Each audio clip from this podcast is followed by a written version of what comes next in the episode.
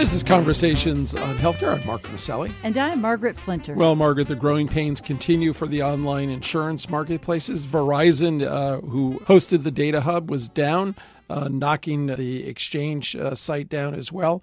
They've had their fair share of problems, Margaret, but they also have brought in some technical experts uh, to get these things resolved. That's right. And even while it was happening, Mark, CMS Administrator Marilyn Tavenner was on Capitol Hill apologizing to a congressional committee about the problems with the exchange, saying it wasn't acceptable, taking responsibility vowing to see it fixed and setting a deadline by when it would be fixed. You know, also they've uh, encountered another problem in addition to the website. People are saying that uh, millions of Americans are being kicked off their insurance. I think the Secretary Sebelius clearly laid out that millions of Americans annually prior to this have lost their insurance. They had insurances that were sold to them that didn't cover anything. And anytime that they found themselves needing health insurance, Many times they were dismissed from the plan. That's no longer allowed.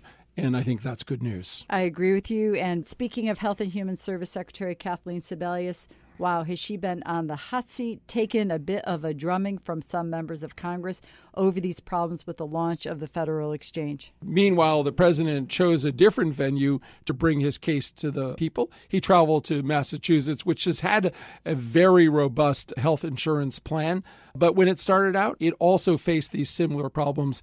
Those are in distant memories, and now people enjoy a robust plan uh, from Massachusetts as well as the federal plan. But you know, uh, the administration, I think, did make a reasoned and appropriate uh, decision to extend extend the deadline for the individual mandate to purchase insurance by March 31st. They've extended that deadline for open enrollment another six weeks out to April 15th. I think that was a good recognition that people had been inconvenienced, and, and who knows if ultimately that made the difference, but an appropriate decision to make. Margaret, I think you're absolutely right on that. And some good news came out recently for those Americans who rely on Medicare Part B premiums. Their rates won't be going up in 2014, remaining flat. And Medicare Part D has saved seniors over $8 billion in drug costs as well. So, a positive bit of news for seniors relying on this program. Well, our guest today knows quite a bit about change in the healthcare arena. Dr. Farzad Mostashari recently left his post as the National Coordinator for Health IT at the Department of Health and Human Services. He's now at the Brookings Institution, where he's going to continue to promote the expansion of health information technology across the country to improve healthcare. He'll be taking a look back and also talking about his new endeavors. We'll also be hearing from Lori Robertson, managing editor of factcheck.org, who will be stopping by to shine a spotlight on misstatements made about health policy in the public domain. But no matter what the topic, you can hear all of our shows by Googling CHC Radio. And as always, if you have comments, please contact us at chcradio.com or find us on Facebook or Twitter. We'd love to hear from you. Now we'll get to our interview with Dr. Farzad Mostashari in just a moment. But first, here's our producer, Marianne O'Hare, with this week's headline news. I'm Marianne O'Hare with these healthcare headlines. The Obama administration on the offensive. President Obama using last week's anniversary of his reelection to trumpet a campaign aimed at making sure the online health insurance marketplaces work, saying he's got one more campaign in him. President Obama vowed to continue to work on the issues plaguing healthcare.gov until the system runs smoothly. Plagued with myriad problems and setbacks on the Federal Exchange, a cadre of hand-picked top-of-the-line coders from across the internet spectrum are working round the clock to fix the system. Some of the top folks from Google, Amazon, and more. They're still shooting for an end of November deadline to have the worst of the problems sorted out.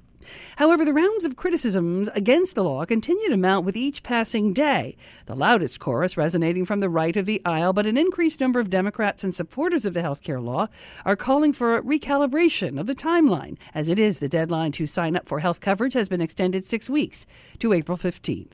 And though the state based insurance exchanges are generally being run more efficiently, there are still problems being reported there as well, especially at junctures where the state's exchanges interface with the federal government's website website. While tens of thousands of customers have gained coverage in exchanges across the country in states like New York, Connecticut, and California, as of last week, not one customer in Oregon had been able to sign up due to problems with their website.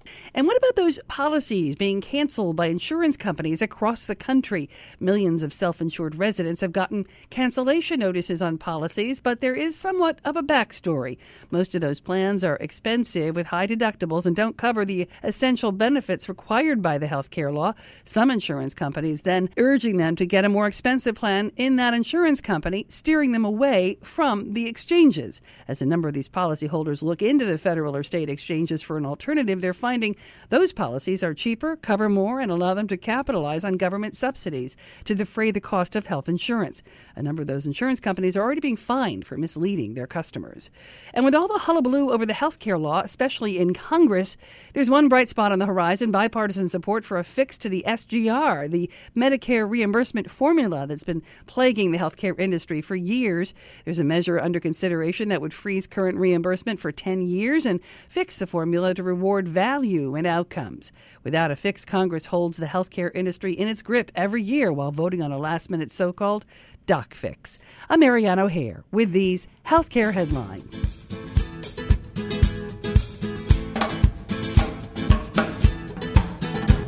We're speaking today with Dr. Farzad Mostashari, a visiting fellow at the Engelberg Center for Healthcare Reform at the Brookings Institution. Dr. Mostashari was recently the National Coordinator for Health IT at the U.S. Department of Health and Human Services, where he led a national initiative to promote widespread adoption of health information technology. Dr. Mostashari has served at the Center for Disease Control and Prevention, also served as Assistant Commissioner at the New York City Department of Health and Mental Hygiene, where initiative and serves as chair of the International Society for Disease Surveillance. Dr. Mostashari, welcome back, actually, to Conversations on Healthcare. Thank you for having me back. Well, we're in that, hopefully, the final stages of the rollout of the Affordable Care Act, and there has been 724 on the troubles of healthcare.gov, uh, the federal portal uh, to the online insurance marketplace, and we're sure they're going to uh, get that fixed. But sort of lost in this larger focus has been uh, the work that you've been doing on meaningful adoption of electronic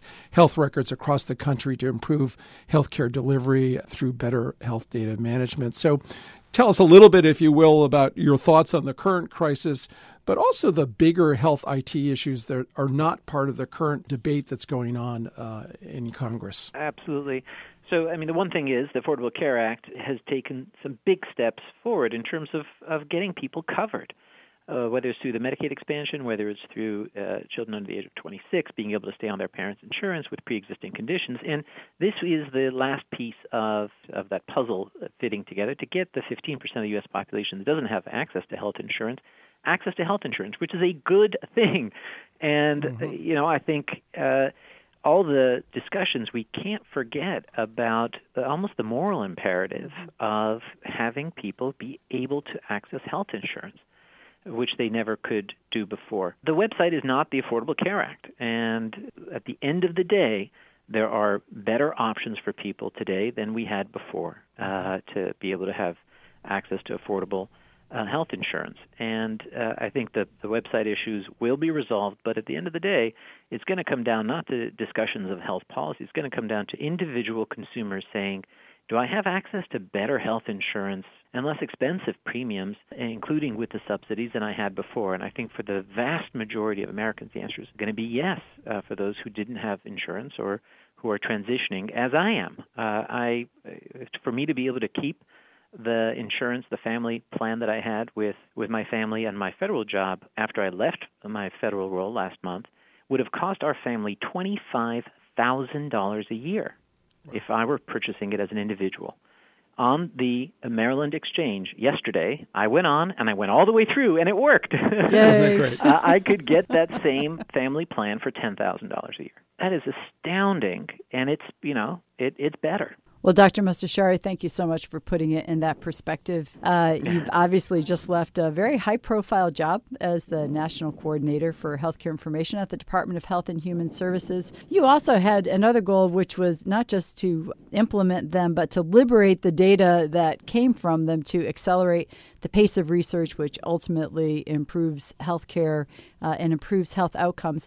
Perhaps you could give us an assessment. How far have we come in the United States since the time that you joined the ONC about four years ago? Uh, the, the short answer is we're about halfway done through the basic process, the first step of bringing the age of data to healthcare, of digitizing healthcare. So when we started, 8.8% of hospitals, about 17% of physician practices did.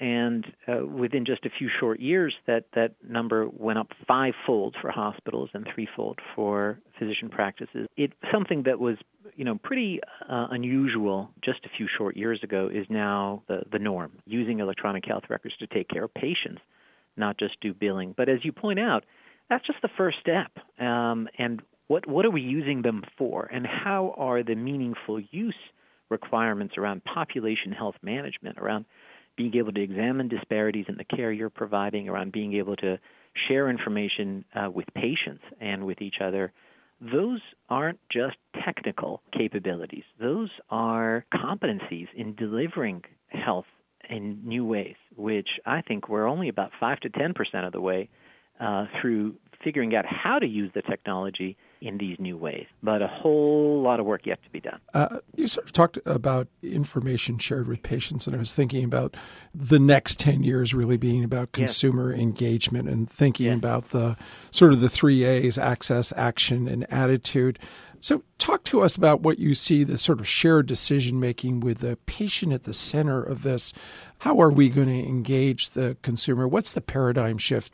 There's a whole series of behaviors that flow down from how we pay for healthcare. And it really runs counter to what people went to medical school to do with their lives. That there's a couple of big trends here that are changing that equation. The first is changing in payment that does two things. One, increasingly the patient perspective and patient experiences are one of several factors that are going to play into physician reimbursement. And you know, like it or not, that there's going to be more attention uh, and and money behind those. But more substantially, I think, is going to be those measures and metrics relating to outcomes. Did the patient get readmitted?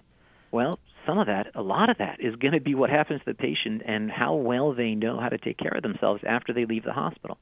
So there's a lot more attention now, all of a sudden, because of the reimbursement change, to making sure the patient understands. And by golly, yes, let's bring the family member in too, mm-hmm. so they can understand. so there's a better pass off, and they can help uh, take better care of themselves. And and then the other massive mega trend is the fact that that hardware and software and platform is now ubiquitous in more and more pockets. We have these smartphones that are really going to be able to be incredibly powerful tools if an ecosystem emerges to help turn that, that data into useful actions for people, and, and that is, I think, one of the most exciting things happening now is this vast ecosystem that's starting to get rolling uh, uh, that is around health and wellness, uh, and I think is very exciting. It is very exciting, and you know, I I have to draw an analogy here between uh, the excitement about engaging patients, engaging them in decision making, giving them tools to change and to make progress, and what the Office of the National Coordinator uh, did with the creation of the regional extension centers for the adoption and implementation and meaningful use of the electronic health records. And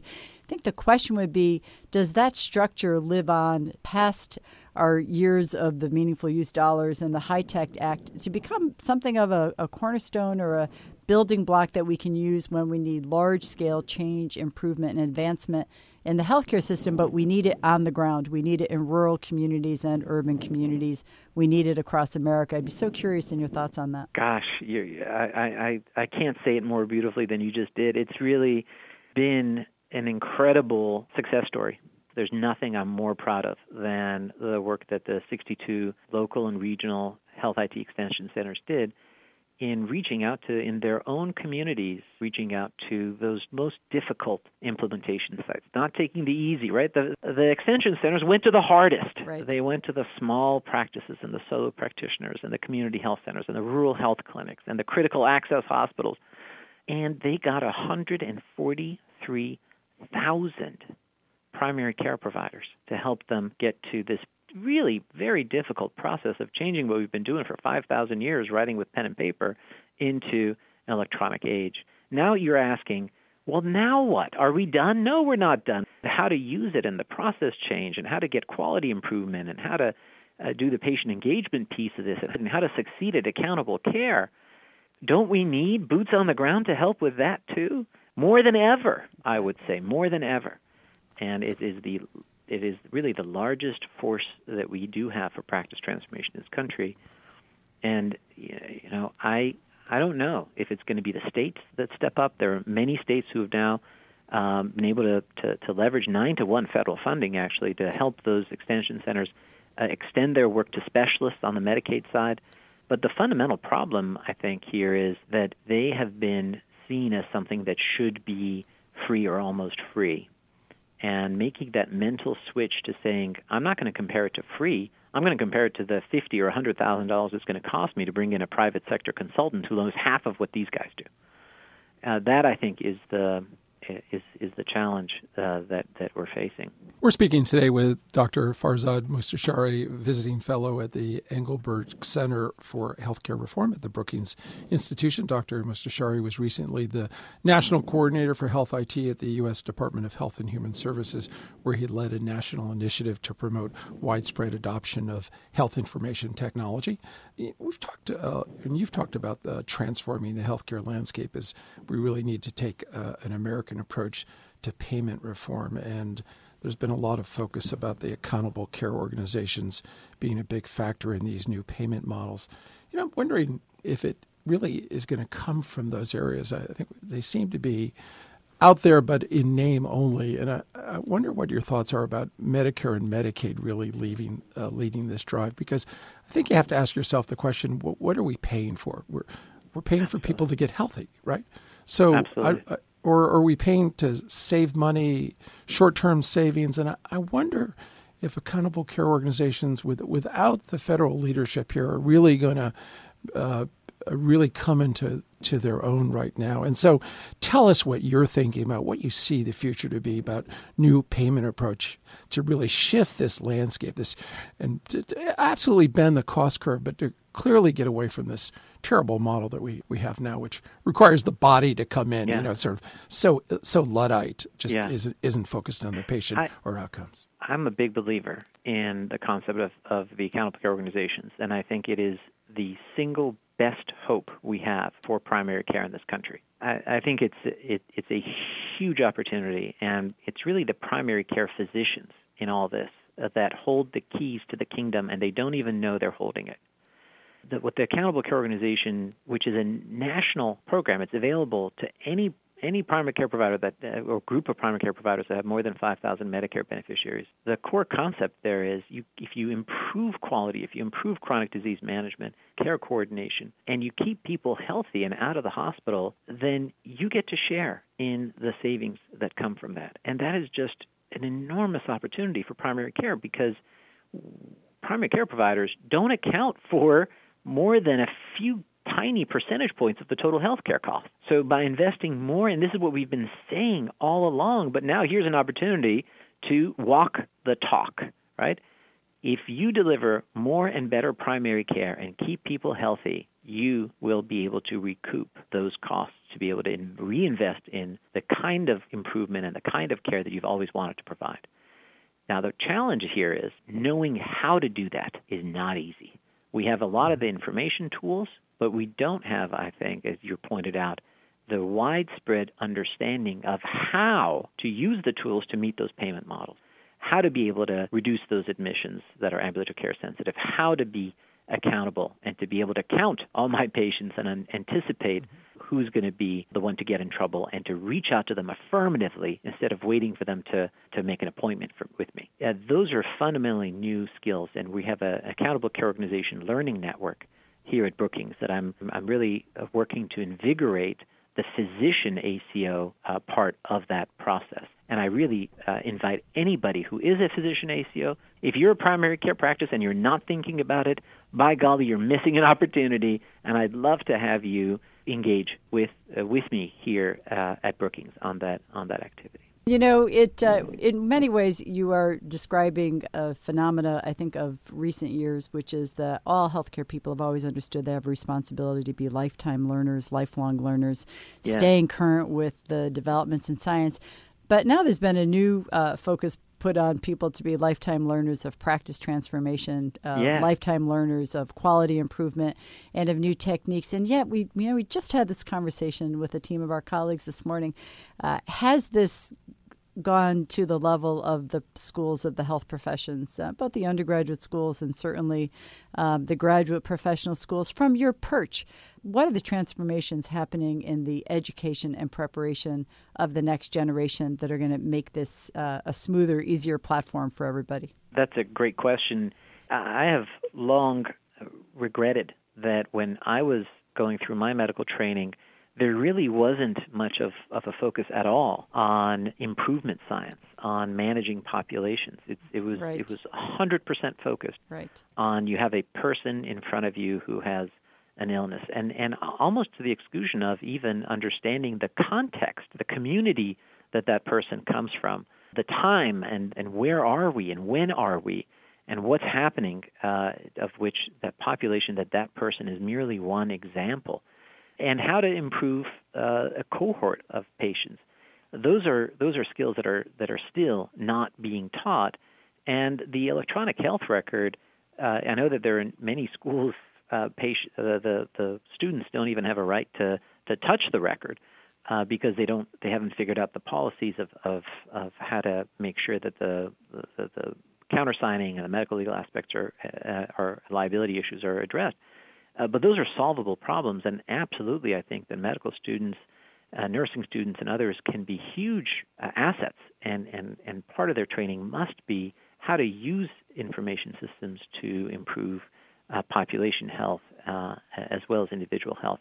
The one, the ray of light that I'm seeing, we, are doing a, a pilot. ONC is doing a, a pilot study now uh, with a experiment with a curriculum with um, educators at Tufts Medical School um, but uh, I recently heard from someone that some of the newer medical schools uh, are actually incorporating uh, these themes into, into, including one I heard in Connecticut. Uh, so it may be again some of the disruptors, some of the newcomers right. that for which some of the most interesting things occur.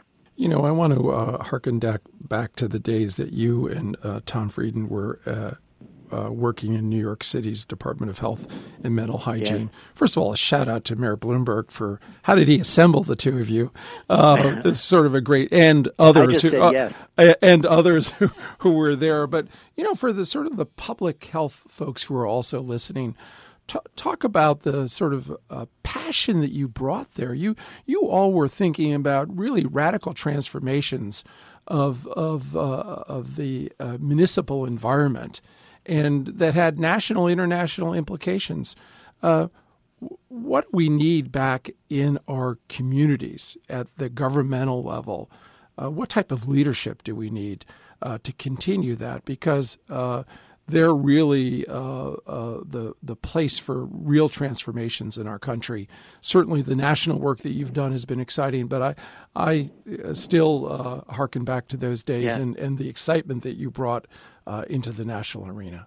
Uh, you know, Tom Tom and I wrote a paper, and it was about New York City smoking experience and and how smoking in teens was dropped by half, and and adults, it, it, after years of being stagnant, it came down because of a combination of things that we did, driven by data, driven by evidence, uh, but really hard policies. But you know, whether it's the Smoke Free Act, whether it's cigarette tax, whether it's cutting down on you know, more enforcement, whether it's education, whether it's marketing, and, and, and so forth.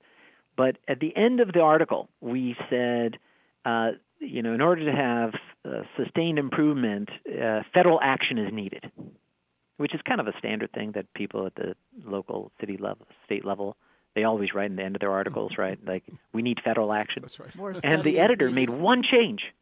They crossed out that line and said, our evidence shows that local action can have a, have a major impact.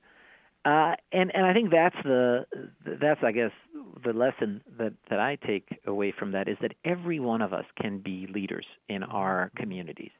And to paraphrase uh, Warren Buffett, I heard this today. Uh, you know, doing saving lives is simple. It's just hard. Great. we know what to do. We know what to do. Saving lives is simple. There are a few simple things, right? The ABCs, right? Focus on the, the blood pressure control and the and the cholesterol and smoking and there are public programs that we know work. It's just hard to do them, but let's do them and we will see the results. And that I guess is is what um, I'll, I will give uh, real praise to Mayor Bloomberg. He was never afraid of doing the simple but hard thing that he that, that would would save lives. Well, thank you for that shout out to personal, to local, and to national leadership, all of which you embody. We've been speaking today with Dr. Farzad Mostashari, visiting fellow at the Engelberg Center for Healthcare Reform at the Brookings Institution, and recently National Coordinator for Health IT at the U.S. Department of Health and Human Services. You can learn more about his work by going to brookings.edu. Also, follow him on Twitter at Farzad underscore MD. Dr. Mostashari, thank you so much for joining us on Conversations on Healthcare. Thank you.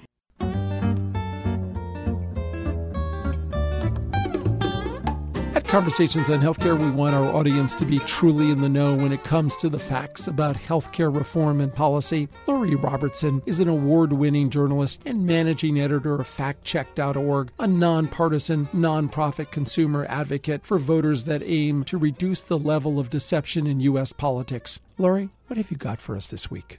We've seen true and false claims about the healthcare navigators.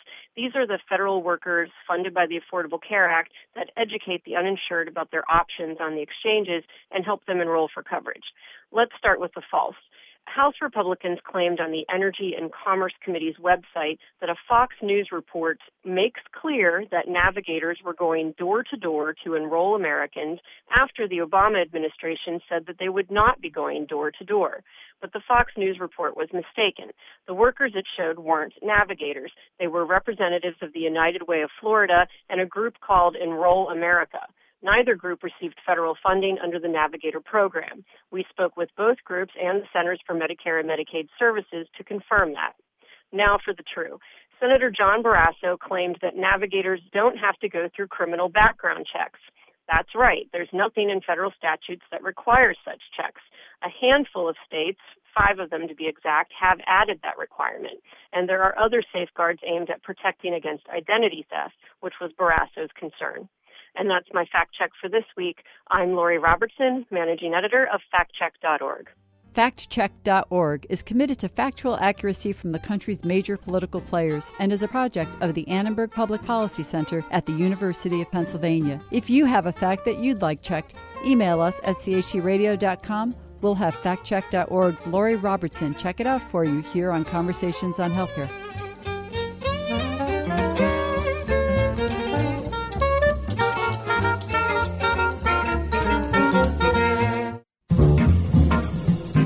Week, Conversations highlights a bright idea about how to make wellness a part of our communities and everyday lives. When Derek Kayongo was a young refugee living in Africa, he learned the true meaning of survival. Child of war can be simply described as a kid caught between a rock and a hard place. It's finding all your pieces and trying to put them back together. Rescued by an aid organization and brought to the United States, he knew he had to do something to make a difference in the lives of those many children left behind children displaced by war, orphaned by disease, living in extreme poverty.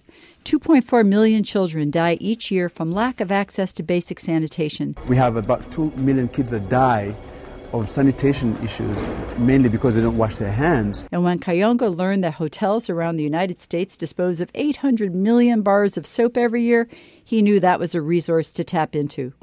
Housekeeping. 800 million bars of soap that the hotels throw away in the U.S. alone every year. He founded the Global Soap Project.